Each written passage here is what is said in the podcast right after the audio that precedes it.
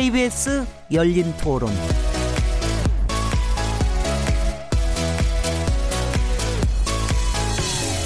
안녕하세요. 묻는다, 듣는다, 통한다. KBS 열린 토론 진행자 시민 김진애입니다.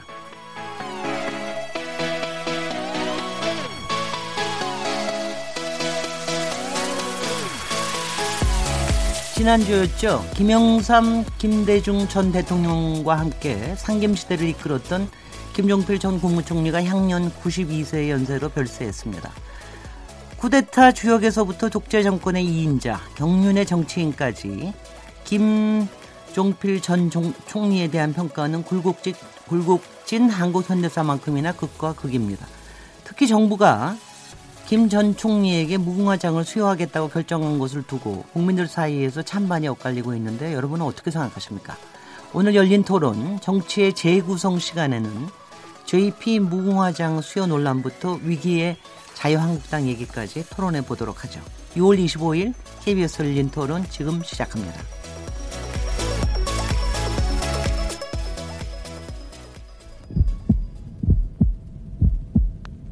살아 있습니다. 토론이 살아 있습니다. 살아있는 토론, KBS 열린 토론. 토론은 라디오가 진짜입니다. 진짜 토론, KBS 열린 토론. 청취자 여러분께서 직접 토론에 참여하실 수 있는 방법 안내해 드리겠습니다. 앞서 얘기 드렸던 것처럼 정부의 김종필 전 국무총리에 대한 무궁화장 수요 그리고 어, 자유한국당의 어, 여러 논란에 대한 여러분의 의견 문자로 보내주십시오. 샤프 9730번으로 참여하실 수 있고요. 단문은 50원, 장문은 100원의 정보 용료가 붙습니다. KBS 모바일 콩 그리고 트위터 계정 KBS 오픈을 통해서도 무료로 참여하실 수 있습니다. KBS 열린 토론은 팟캐스트로도 들으실 수 있고 매일 0시 5분에 재방송됩니다. 청취자 여러분의 날카로운 시선과 의견 기다립니다. 자, 그럼 오늘 월요일 정치의 재구성 시간에 함께 토론하실 패널 분들 소개해 드리겠습니다. 강기정 어, 더불어민주당 전 의원님 나오셨습니다. 네, 안녕하십니까. 저기 한 3주 만에 나오셨는데 예. 저 선거 뒤늦게 축하드립니다. 선대위원장으로 역할을 하셨는데 네, 축하드립니다. 제, 가 축하받을 일은 아닙니다. 네. 네. 정태근 한저전 위원님 한나라당 예. 의원님 나오셨습니다. 예, 안녕하세요. 정태근 의원님은 너무 자주 나오시는 것 같아요. 근데 자주 불러주셔서 감사합니다. 매주 매주 나와주시고요. 박시영 윈지코리아 부대표님 모셨습니다. 네, 반갑습니다. 박시영입니다. 네. 오늘은 한 분 더 덩치 큰 분을 한 분 또 모셨습니다. 네. 배종찬 리서치 앤 리서치 본부장님 자리하셨습니다. 안녕하십니까. 제가 저기 박시영 부대표님하고 배종찬 본부장님께 좀 질문 하나 있어요. 네. 원래 여론조사 하시는 분들은 원래 이렇게 덩치들이 크신가요? 무게가 이렇게 나가야지 되는 건가요? 데이, 터를 다 쓸어 담아야 되거든요. 네. 그러다 보니까 덩치가 커지는데. 네. 네. 그러니까 그렇게 네. 말씀하시면 조사업계 일하는 사람들 의욕이 떨어질 수 있어요. 빅, 빅맨 저희가 좀 특이한 네. 경우고요. 네. 그렇지 않은 분들도 많이 계십니다. 그럼 질문 하나 더 있어요. 왜 여론조사 업계는 여성들이 이렇게 두각을 나타내지 않는 방송에 안 나오시는 건가요? 아 그렇죠. 아니, 실제로 그 연구원들은 여성분들이 상당히 많습니다. 네. 근데 이제 여론조사도 상당히 그 늦게까지 일하는 직업 중에 하나입니다. 그러다 보니까 좀 업무량이 좀 많고 어, 그래서 이제 간부진들은 여성들이 좀 적긴 하, 지만 연구원들은 굉장히 여성들이 많습니다. 네. 두 분들이 두 분이 자리를 비켜주시면 여성들이 더 올라오실 수도 있을 것 같은데. 지금 그래서 제가 박시영 부대표께 계속 말씀드리고 있습니다. 네. 제발 좀 기회를 드려라. 본인 빼고. 예. 아무래도 저희들이 밖에 많이 노출되는 사람들이 이제 본부장 또 네. 부대표들인데 아무래도 폭식을 많이 합니다. 네. 이 데이터들을 또 읽다 보면 아마 야식과 폭식의 원인인 것 같습니다. 그 저기 정치의 재구성뿐만이 아니라 여론조사의 재구성도 언젠가는 한번은 해야 될 것 같아요. 아, 반드시 해야죠. 네. 네. 두분 너무 열광적이신데요. 네. 자, 우리 오늘 토론 주제로 들어가 보죠. 아, 먼저 지난주 별세하신 김정필 전 국무총리. 참 지금 여러 논란들이 많은데요. 어떻게 어떤 분으로 우리 현대 정치사에 어떤 역할로 어떤 위상으로 기억하십니까? 강기정 의원님부터 먼저 예, 드릴까요? 예, 강기정입니다. 네. 네, 저는 뭐 이제 가장 가까이는 DJP 정권 교체, DJP 연합으로 정권 교체가 떠오르고 또 저희들이 학교 다닐 때 학생 운동할 때 제일 많이 얘기됐던 것은 이제 어 65년이죠. 한일 협정. 어 잘못해 가지고 일본한테 다 뺏겼다. 잘못된 한일 협정. 그래서 나쁜 사람 이렇게 기억하고. 또 이제 전반적으로 중앙정보부 만들고 아무튼 박정희와 더불어 18년 독재 정치를 유지했던 독재의 화신 number two 또는 number one 이렇게 이야기하는 아주 부정적인 사람으로 저도 저희들은 많이 기억하지요. 네. 너무 간단하게 얘기, 하시는데요. 네, 정태근 의원님. 뭐 저하고 동시대에 살았는데 상당히 다르게 기억을 하는데요.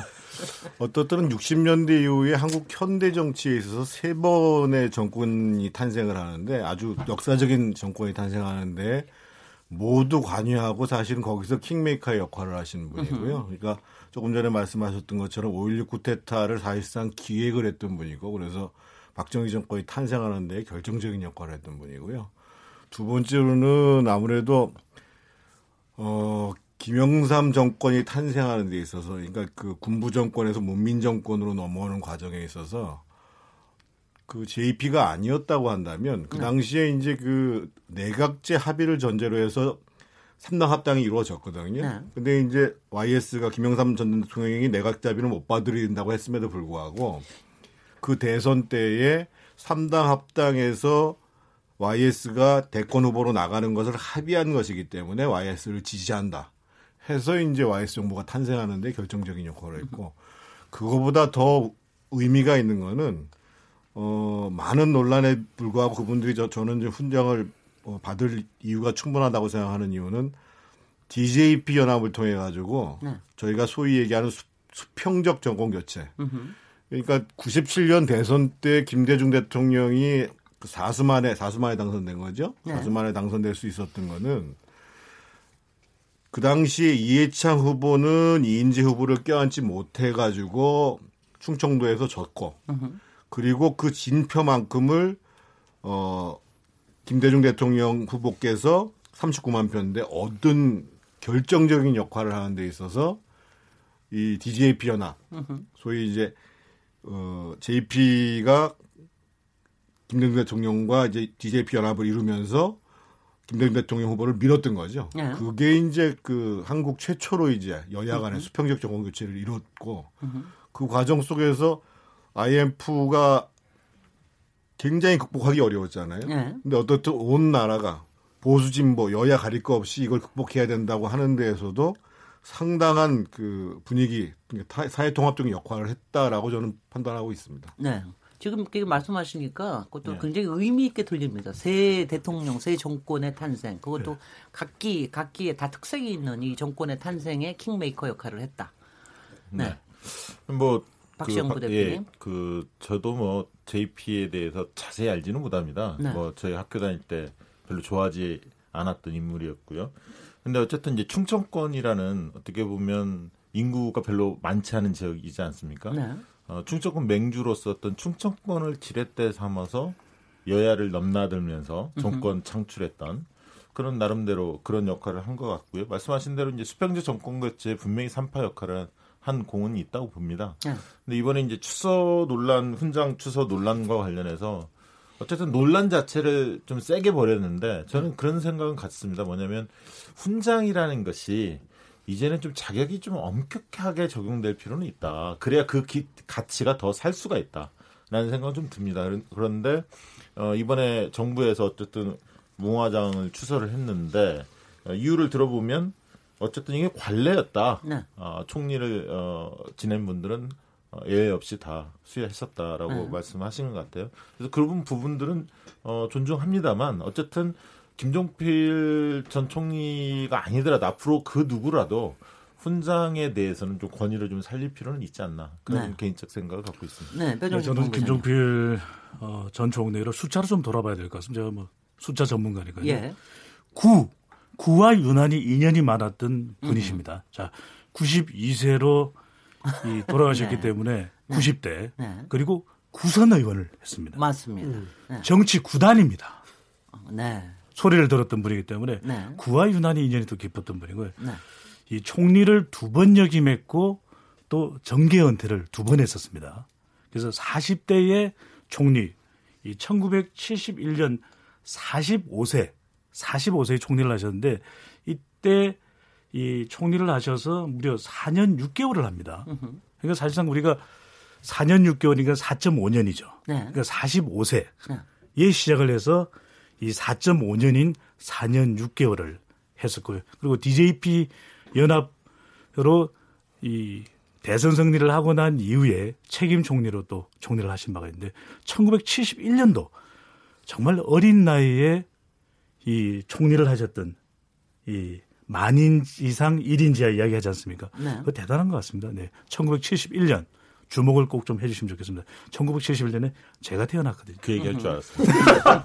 근데 지금 네네. 예 정태근입니다. 지금 그, 그 71년도에 45세가 굉장히 젊은 나이로 그러니까 역대 총리 나이로만 따지면 사실은 굉장히 절, 최연소는 맞습니다. 맞는데 그 당시에 우리 한국 사회를 놓고 보면 적은 나이는 아닙니다. 그때가 아마 평균 수명이 60 평균 수명뿐만 아니라요. 정치권에 그 당시에 어떤 일이 있었냐면 어 1969년도에 신민당 그때 전당대회가 열렸는데 그래서 이제 그 그때 어 김영삼 전 대통령이 40대 기술원을 들고 나옵니다. 네네. 그게 1969년도입니다. 음. 그럼에도 불구하고 이제 그그 그 당시 사쿠라라고 많이 들었던 뭐 실제로 사쿠라 아니다라는 평가를 제가 말씀드리는 게 아니고 유진상이 당선이 되고 72년도 대선 때 DJ가 같이 나와가지고 그 당시 71년도 나이면 YS가 44, DJ가 47, 요 정도 되는 나이였고요.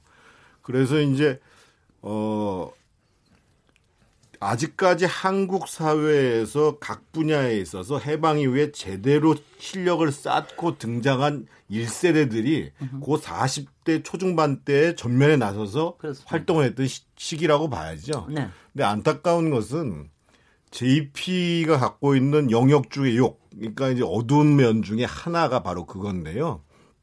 71년도 그 이전부터 이제 견제를 그 JP가 많이 받게 됩니다. 김종국 네. 씨가. 그러면서 이제 그 뭐 바깥을 돌아다니다가 삼선 개헌과 유신에 협조하는 조건으로 총리를 맡게 되는 겁니다. 네. 그러니까 사실 그 JP와 박정희 대통령과는 상당한 갈등이 많았거든요. 그래서 JP가 그 저희가 흔히 얘기할 때 큰 세 가지의 과오를 얘기한다 그러면 그러니까 어떻든 5.16을 기획했던 사람 그리고 거기에 핵심으로서 이제 역할을 했던 분이라는 거 하나 두 번째가 유신과 삼선기원과 유신에 협조하는 조건으로 국무총리를 지낸 것 그것도 장수 4년 5개월인가 4년 넘게 지냈죠. 네. 세 번째가 이건 그 삼김 씨 모두의 책임인데 유독 그 JP한테 많이 이해가 되는 게 YS, DJ, JP 모두 87년도 이후에 한국 사회에서 지역주의를 고착하는 데 대단히 역할을 하게 됩니다. 정치적 네. 패배를 지역주의를 가지고 회복을 음. 하거든요. 네. 그래서 한 번씩 지나갔어요. 네. 그러니까 DJ도 책임이 있고 YS도 책임이 있는데 뒤늦게 이제 95년도에 또 한 번 합니다.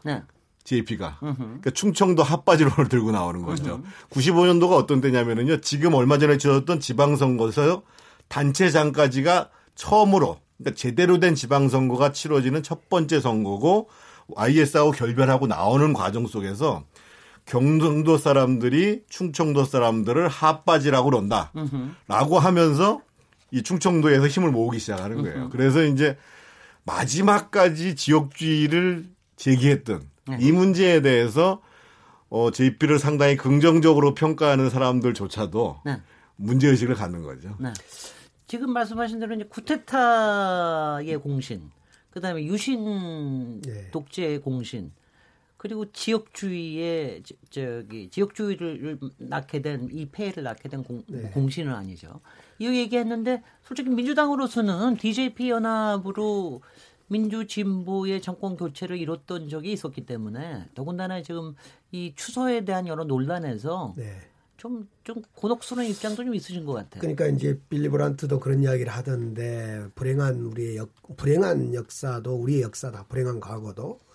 그래서 그런 우리의 과거 불행했던 또는 암에 해당되는 어두운 면도 우리가 보듬고 지금의 잣대가 아니라 당시의 어떤 민주주의의 어떤 잣대로 평가하는 것이 맞다. 지금의 음. 잣대로 평가하면 과거의 그 독재자들에게는 추방을 시켜야 될 정도죠. 네. 그런 점에 대해서 저는 뭐 지금 새삼스럽게 김종필 전 총리가 어, 어, 아주 나쁜 사람이다, 좋은 사람이다 이런 평가를 하고 싶지는 않다는 거죠. 그러나 훈장을 주는 것과 과거 역사를 이렇게 어, 인정하는 건 다르다고 봅니다. 이제 우리 어, 청와대에서도 정부에서도 고민을 많이 한 것 같아요. 훈장을 줄 거냐 말 거냐. 그런데 이제 과거 많은 총리들이 다 훈장을 사실상 받았다. 현직이든 퇴 물러난 이유든 그래서 줄 수밖에 없다 이런 고육주책의 결정을 한 것 같아요. 네. 그런데 저는 훈장은 맞지 않다고 봅니다. 솔직히 훈장이란 것은 정말 그 존경받고 일해야 되는 거다. JP의 공이 아니 DJP로 인한 정권 교체의 공이 있다고 하지만 그건 좀 달리 봐야 된다. 사실은 그렇게 따지면 5.16, 4.19를 짓밟았던 5.16 쿠데타의 장본인이고 3당 합동 90년 3당 합당 때 정말 호남을 또는 그 민주주의를 완전히 고립시켰던 김종필, 김영삼, 노태우 3당 합당 이건 우리가 분노해서 매일 국민들이 민주주의를 사랑하는 국민들이 저항했던 그런 것이고 지금 문재인 어, 대통령이나 이런 분들도 당시 3당 합당 반대해서 그곳에 합류를 안 했던 그런 어떤 과정이 있었기 때문에 저는 그 김종필 전 총리에 대해서 우리가 온당한 공과 암을 평가하는 건 좋으나 이분에게 초, 훈장까지 줘가면서 그래야 되는 건가에 대해서 저는 동의하기 어렵습니다. 지금 지금 네. 그 80년 본과 네, 이 삼당합당과 연관해서 좀 반론을 제기하시고 싶은데요. 음. JP가 11.6 사태가 난 다음에 바로 그 다다음 주에 공화당에서 그 당시 집권당이죠. 민주공화당에서 중앙위원회가 열립니다. 네. 그래서 JP를 총재로 추대합니다. 박정희 대통령이 시에 나간 다음에 죽은 다음에 그 당시 그래서 JP가 만약에 내가 체육관 대통령이 됐다고 한다면 그런 되, 되, 고자 했다고 한다면 최규하 대통령이 만들어지는 게 아니라 김종필 대통령이 만들어졌습니다. 근데 이미 JP는 본 거예요. 유신을 거치고 그 그때 이제 부마 항쟁이 벌어지고 이런 과정들을 보면서 더 이상 한국 사회가 체육관 대통령을 뽑으면 곤란하다라고 해가지고 그 YS DJ와 더불어서 서울의 봄을 맞이를 하려고 했었는데 그때 얘기했던 게 유명한 출래부산 봄으로 왔는데 봄이 아니다 아니다더라 해가지고 전두환을 비롯한 신군부 세력 그러니까 JP가 648회인데 신군무가 11회거든요. 으흠. 이 11회 세력들이 그 전에 이제 소위 구정치 그 권위주의 세력 내부에서 이 사람들을 싸그리 정리를 하는 거죠. 그래서 JP가 그 당시에 재산을 모두 포기하고 자의반 타의반 정계를 은퇴하고 미국으로 떠나게 되는 거죠. 네. 이게 이제 역사적인 과정이고 3당 합당에 대해서 이렇게 반대로 볼 수 있습니다. 기본적으로 민정당까지는 정상적인 보수 정당이 아니라 소위 권위주의적 정통성이 없는 보수 정당이에요. 근데 3당 합당이 이루어지면서 어떤 문제가 어떤 변화가 생겼냐면 JP라는 사람하고 YS라는 사람이 합류를 하면서 이, 이 정당이 보수 정당으로 탈바꿈하기 시작합니다. 대변화가 벌어진 거죠. 그래서 이제 YS 정권이 이제 집권하게 되는 과정들이 벌어지는 거고 그래서 한쪽에서 보면 호남을 고립화시키는 것이라고 볼 수 있지만. 한쪽에서 보면 보수 세력이 질적으로 전환하는 과정이다. 으흠. 라고 봐야 되고. 그 보수 세력이 질적으로 전환하는 과정에 누가 역할을 했냐? YS하고 DJ가 역할을 한 거예요. 네. 그러니까 이제 그렇게 평가를 자꾸 그렇게 평가를 예, 강기정입니다. 평가를 해 들어가기 시작하면 모든 정치에 대해서 역사에 대해서 다 어, 저는 긍정적인 방향의 평가가 다 이루어질 수 있다고 봅니다.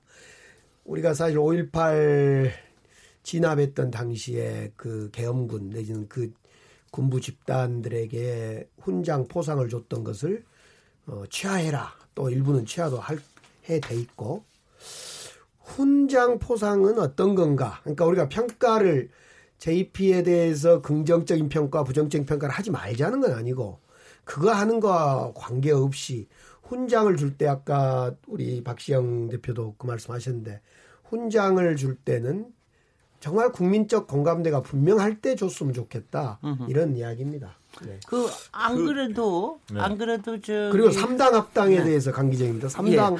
합당에 네. 대해서 정태근 의원님처럼 보수의 재탄생으로 해서 그래 버리면요. 당시의 국민적 저항에 대해서 어떻게 설명할 거냐 정말로. 네. 그리고 그 저는 그걸 그렇게 보면 안 된다고 그리고 봅니다. 그 점에 네, 네. 대해서는 저도 예를 들면 인위적 정계 개편은 옳지 않다라고 보거든요. 네. 그러니까 총선이라는 민의가 있는데 민의를 인위적으로 몇몇 뭐 보스들이 이렇게 이합 집산해서 거대한 정당을 출연시키는 행위 네. 그 자체 민주주의 그 어떤 편에 서든 떠나서 보수 대연합의 가치 여부를 판단하기 이전에 음흠. 그런 인위적인 정계 개편은 옳지 않다고 봅니다. 네, 배정찬 목사님. 네, 국민 여론이 상당히 뭐 논란이 뜨겁습니다. 이 주제에 대해서는 그래서 이 훈장 뭐 추서가 돼서는 안 된다라는 논란이 많은데 저는 이것을 여론으로 분석을 해보면 그런 젊은 세대들은 분명히 이 부분에 대해서 상당히 또 진보 진영 내에서는 이 부분에 대해서 상당히 반대하는 목소리가 높을 거예요. 근데 우리가 결과를 보면은 문재인 대통령은 수여하기로 했고 다만 조문은 안 하는 형식이거든요. 네네. 네. 그 이유가 무엇일까? 다 공감하지는 않더라도 대통령은 이것을 포용의 의미로 보고 있다라고 보여지거든요. 왜냐하면은 몇 가지 기준을 보면은 공가가 나눠져 있다는 것입니다. 그렇다면 적어도 과외 해당 부분이 너무나 치명적이어서 공을 다 가릴 수밖에 없는 상황이다라고 하면 이 추사하기가 쉽지 않을 걸로 보여집니다. 그런데 네. 상당히 팽팽해 보이거든요. 그리고 정치적 해석을 하게 되면 이것은 또 나누어지게 되고 또 하나는 역대 국무총리들에게는 생전 또는 사후에 무궁화장을 수여해 왔습니다. 네. 그러면 김종필이라는 사람은 워낙 우리 역사에서 차지하는 비중이 컸기 때문에 이 사람에 대해서만큼은 유보해야 되겠다. 이 사람도 한 사람의 총리였거든요. 으흠. 그러면 총리로서 당대의 국정 운영을 했던 부분은 인정하고 하지만 구데타의 주역이라서 민주주의를 뒷걸음치게 한 부분은 우리가 긍정적으로 평가하지는 못한다 하더라도 그래도 김대중 전 대통령 때도 총리를 역임하지 않았습니까? 음. 그렇다면 당대의 대통령에 의해서도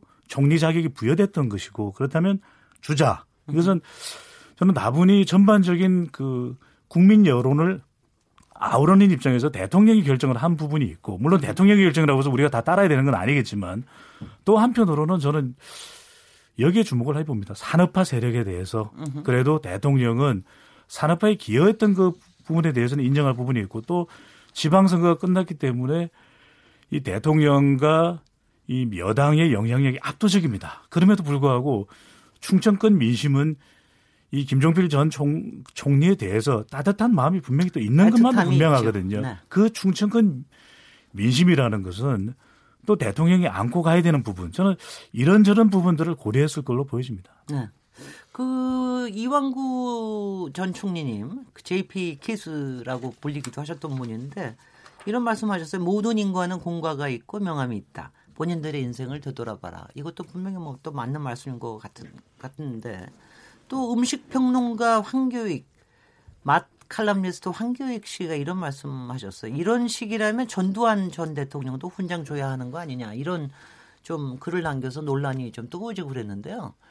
근데 이제 제가 좀 궁금한 게 사실은 저기 총리하신 분들이나 뭐 이런 분들이 무궁화장을 받은 경우가 굉장히 많아요. 사실 이게 처음에 좀 논란이 됐던 거는 무궁화 대훈장을 대훈장이죠. 주는 줄 네네. 대훈장을 주는 줄 알고 그건 대통령 전임 대통령이나 받는 건데 지금도 아직까지는 아. 무궁화 대훈장이 검색어로 또 올라와 있어요. 글쎄 말이죠. 네. 그것 때문에 논란이 됐는데 그게 아니라 이제 무궁화 후, 무궁화 음. 훈장이라는 거로 해서 그러는데 이그 역대 총리가 왜 여태까지 JP가 여태까지 역대 총리였는데 여태까지 총 이 무궁화장을 받지 않았었느냐? 저는 사실 그것도 굉장히 궁금하더라고요. 그러니까 하다못해 양승태 대법원장도 무궁화장 받으셨습니다. 김황식 총리인가 받으셨습니다. 네, 근데 왜 여태까지는 JP에 대해서 이런 게 없었었을까? 사실 그게 더, 더 그만큼 논란이 있었기 때문이 아니었을까요? 네, 네. 우리 강기정 의원님 어떻게 해석하세요? 글쎄요. 저도 그 듣고 보니까 왜 지금까지는 못 받았을까 이런 생각. 총리를 지낸 분들은 다 받으셨는데 네. 저는 이제 이 의례적으로 공직자들이 퇴직 이후에 여러 가지 훈장, 훈포상을 받는데 그런 의례적인 훈포상이라고 하면 뭐 논란을 벌일 이유가 없다고 봅니다. 그리고 과거에 그 이왕구 우리 전 총리께서 말씀하셨던 대로 사람에게는 모두 명함이 있다. 인생이 그렇다. 이렇게 말씀하셨는데 정말 그렇다면 이제 정말 그렇다면 김종필 JP가 저 돌아가시기 전에라도 어떤 자서전 형태로를 통해서라도 아 그 시대는 그렇게 정말 어두운 면이 많이 있었다. 나는 그 어두운 면에 대해서 나도 어쩌면 타협하고 세상을 이렇게 또 어, 잘해보려고 하다 보니까 타협했다라는 이런 자기 성찰 이런 것이 있어야지 그 후대 사람들이 아 그때 시대는 그랬지 좀 정말 어두운 시절이었지 무식하고 정말 어 폭력적이었던 시절이었지 그러면 뭐 조금 이해가 된다 이렇게 하고 넘어가고 그걸 토양으로 해서 새로운 시대를 설계하고 그럴 텐데 소위 우리나라의 저 주류라고 하는 사람들이 다 그래요. 소위 성공했다는 사람들. 아, 긍정과 부정이 다 있고 사람은 원래 그런다. 그래서 우리는 이제 어쩐다. 이건 뭐 역사가 어떻게 진보하겠습니까? 이렇게 하면. 그런 점에서 저는 김종필 총리의 훈장이 의례적인 훈장 또 아까 배 본부장님 말씀처럼 그런 뭐 여러 가지 정치적 의미를 담는 훈장이라고 전제한다면 뭐 여기서 논란을 할 이유도 없고 저도 뭐 우리 정부가 결정한 건데 그렇죠 하고 정치적 해석으로 끝날 건데 적어도 한 걸음 더 나아가서 이 훈장이란 것이 어떤 의미를 담을 거냐라고 할 때는 저는 좀 엄격했으면 좋겠다. 네, 정태근 의원님. 저는 뭐 제가 JP를 대변하는 사람은 아닌데요. 지금 대변자가 되고 JP로부터 배우자라고 하는 거고 지금 우리 정치인들이 JP한테 굉장히 많이 배워야 된다고 생각합니다. 그러니까 네. 아마 JP가 지금 관 속에서 지금 훈장 논란 벌어지고 있으면 진짜 한심들하다. 나 훈장 필요하지 않는다. 지금 음. 이분이 자기 지금 국립 묘지에 안 가고 자기 부인 누워 있는 대로 가겠다고 얘기를 하시는 분이에요. 가족장으로 하기로 했죠. 그, 네. 그러니까요. 네. 근데 이분이 이미 문재인 대통령이 박영훈 수사 돌아가셨을 때 문상으로 오니까 그때 한 얘기 유명한 얘기예요. 그 국민에게 나눠주는 게 정, 과실이 정치인의 과실이 생기면 국민들에게 나누어 주는 게 정치인의 희생 정신이다. 정치인이 열매를 따먹으려 한다면 교도소 밖에 갈 일이 없다. 그리고 대통령 하면 뭐하냐? 다 거품 같다. 그 정치는 허업이다. 이런 얘기를 하시는 분이에요. 네. 그러니까 저는 또 이분이 한 얘기 중에 유명한 얘기가 있습니다. 그 1999, 96년에 김영삼 정부 당시에 역사 바로게 세우기를 하잖아요. 이때 네. 이분이 한 얘기가 뭐냐면 역사는 끄집어낼 수도 잡아뜨릴 수도 다시 세울 수도 없다. 역사는 그냥 거기서 배우는 것이다. 음흠. 이런 얘기를 하는데요. 네. 지금 강기정 의원님처럼 평가를 할 수가 있어요. 네. 평가는 자기의 가치와 철학을 가지고 하는 겁니다. 그걸 음. 남한테 강요를 하게 되면 그게 이제 국정교과서입니다. 네. 그래서 그럼 역사로부터 뭐를 배울 것인가? 그러니까 네. 역사를 있는 그대로 해석을 하고 그 해석의 방안 방식과 거기서부터 배우는 것은 각자가 하는 거라는 거죠, 기본적으로. 음. 그래서 예를 들면 아까 말씀드렸던 것처럼 인위적인 정계개편 말씀을 하시잖아요. 삼당 합당이. 인위적인 정계개편보다 한국 사회를 더 후퇴시킨 건 뭐냐면은요.